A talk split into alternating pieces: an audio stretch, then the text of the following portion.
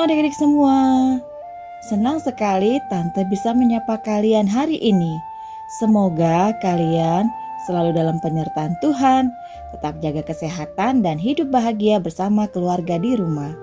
Tetap rajin mendengarkan podcast renungan anak dan membaca Alkitab tentunya.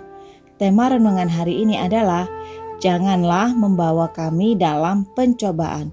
Dengan bacaan Alkitab dari kitab Matius pasal yang ke-6 ayat 11 sampai 13.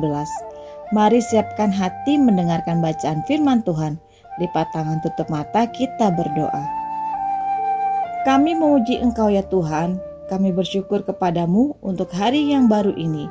Kami memuji kuasamu dan kasih setiamu, sebab kami boleh melewati hari-hari dengan bersuka cita. Kami rindu sapaan Tuhan melalui firman-Mu yang kudus.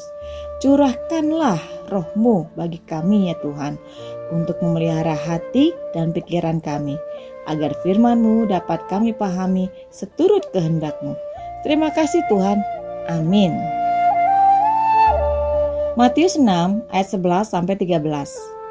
Berikanlah kami pada hari ini makanan kami yang secukupnya dan ampunilah kami akan kesalahan kami, seperti kami juga mengampuni orang yang bersalah kepada kami. Dan janganlah membawa kami ke dalam pencobaan, tetapi lepaskanlah kami daripada yang jahat. Karena engkaulah yang mempunyai kerajaan dan kuasa dan kemuliaan sampai selama-lamanya. Amin dan janganlah bawa kami ke dalam pencobaan, tetapi lepaskanlah kami daripada yang jahat. Adik-adik, kalimat ini merupakan panggilan untuk melawan pikiran, hati, dan hasrat-hasrat kita, serta keinginan-keinginan dan minat-minat kita yang tidak sesuai dengan kehendak Tuhan. Saat kita sedang berada dalam pencobaan dosa yang ada di sekitar kita yang menggoda kita untuk menuruti atau mengikuti kehendak atau keinginan dunia ini, Tuhan memanggil kita agar kita tidak menyerahkan hati dan pikiran kita kepada keinginan dan kepada minat yang tidak sesuai dengan kehendak Tuhan. Kalau pikiran dan hati kita dipenuhi dengan minat dan keinginan kita sendiri, kita tidak akan dapat memiliki hubungan yang benar dengan Tuhan. Sebab, jika kita memenuhi jiwa kita dengan segala minat dan keinginan kita, maka kita membangun kerajaan kita sendiri. Kita tidak mengakui pemerintahan Tuhan, kita menolak otoritas Tuhan dan pada dasarnya orang-orang seperti ini mencari kemuliaannya sendiri. Dan kalau seorang mencari kemuliaannya sendiri, berarti ia memberontak kepada Tuhan. Betapa berbahayanya keadaan seperti ini adik-adik. Sebab dengan demikian yang terjadi adalah kita bukan saja tidak mengakui kekuasaan Tuhan sebagai pemilik alam semesta, tetapi kita juga tidak mengakui bahwa diri kita sebagai makhluk ciptaan Tuhan, dan hal ini akan menjadi pangkal kejatuhan kita ke dalam dosa.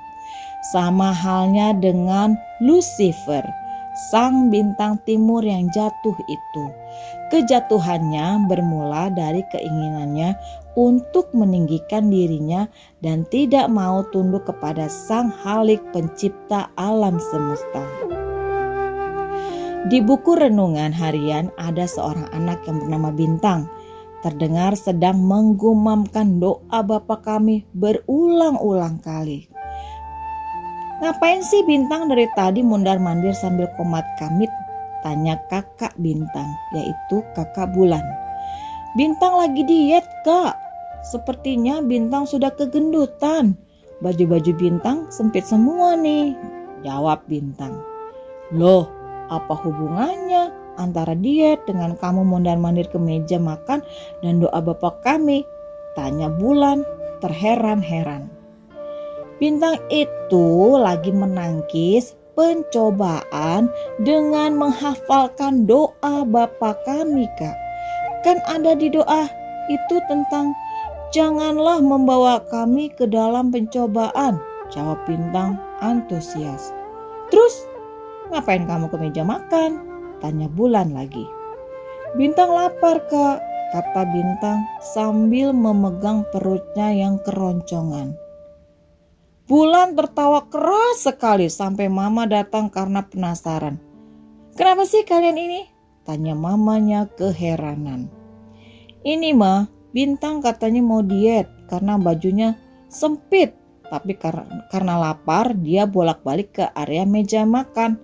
Nah, supaya dia nggak tergoda untuk makan, dia mengucapkan doa Bapa kami, kata bulan sambil tertawa keras. Bintang, kalau kamu mau diet, jangan dekat-dekat meja makan dong. Itu namanya kamu sedang mencobai diri sendiri, jawab mama sambil menahan tawa. Nah, soal baju-bajumu yang sudah sempit, memang bintang bertambah besar. Sejak pandemi kan kita tidak bisa pergi untuk berbelanja baju. Jadi memang baju-baju bintang akan sempit karena bintang yang sekarang lebih besar dari bintang tahun lalu. Jawab mama. Kalau Bintang mengucapkan doa Bapa kami untuk menghindari cobaan akan makanan yang tersedia di meja, adik-adik juga dapat mengucapkannya untuk menghindari pencobaan yang ada di kehidupan adik-adik setiap hari.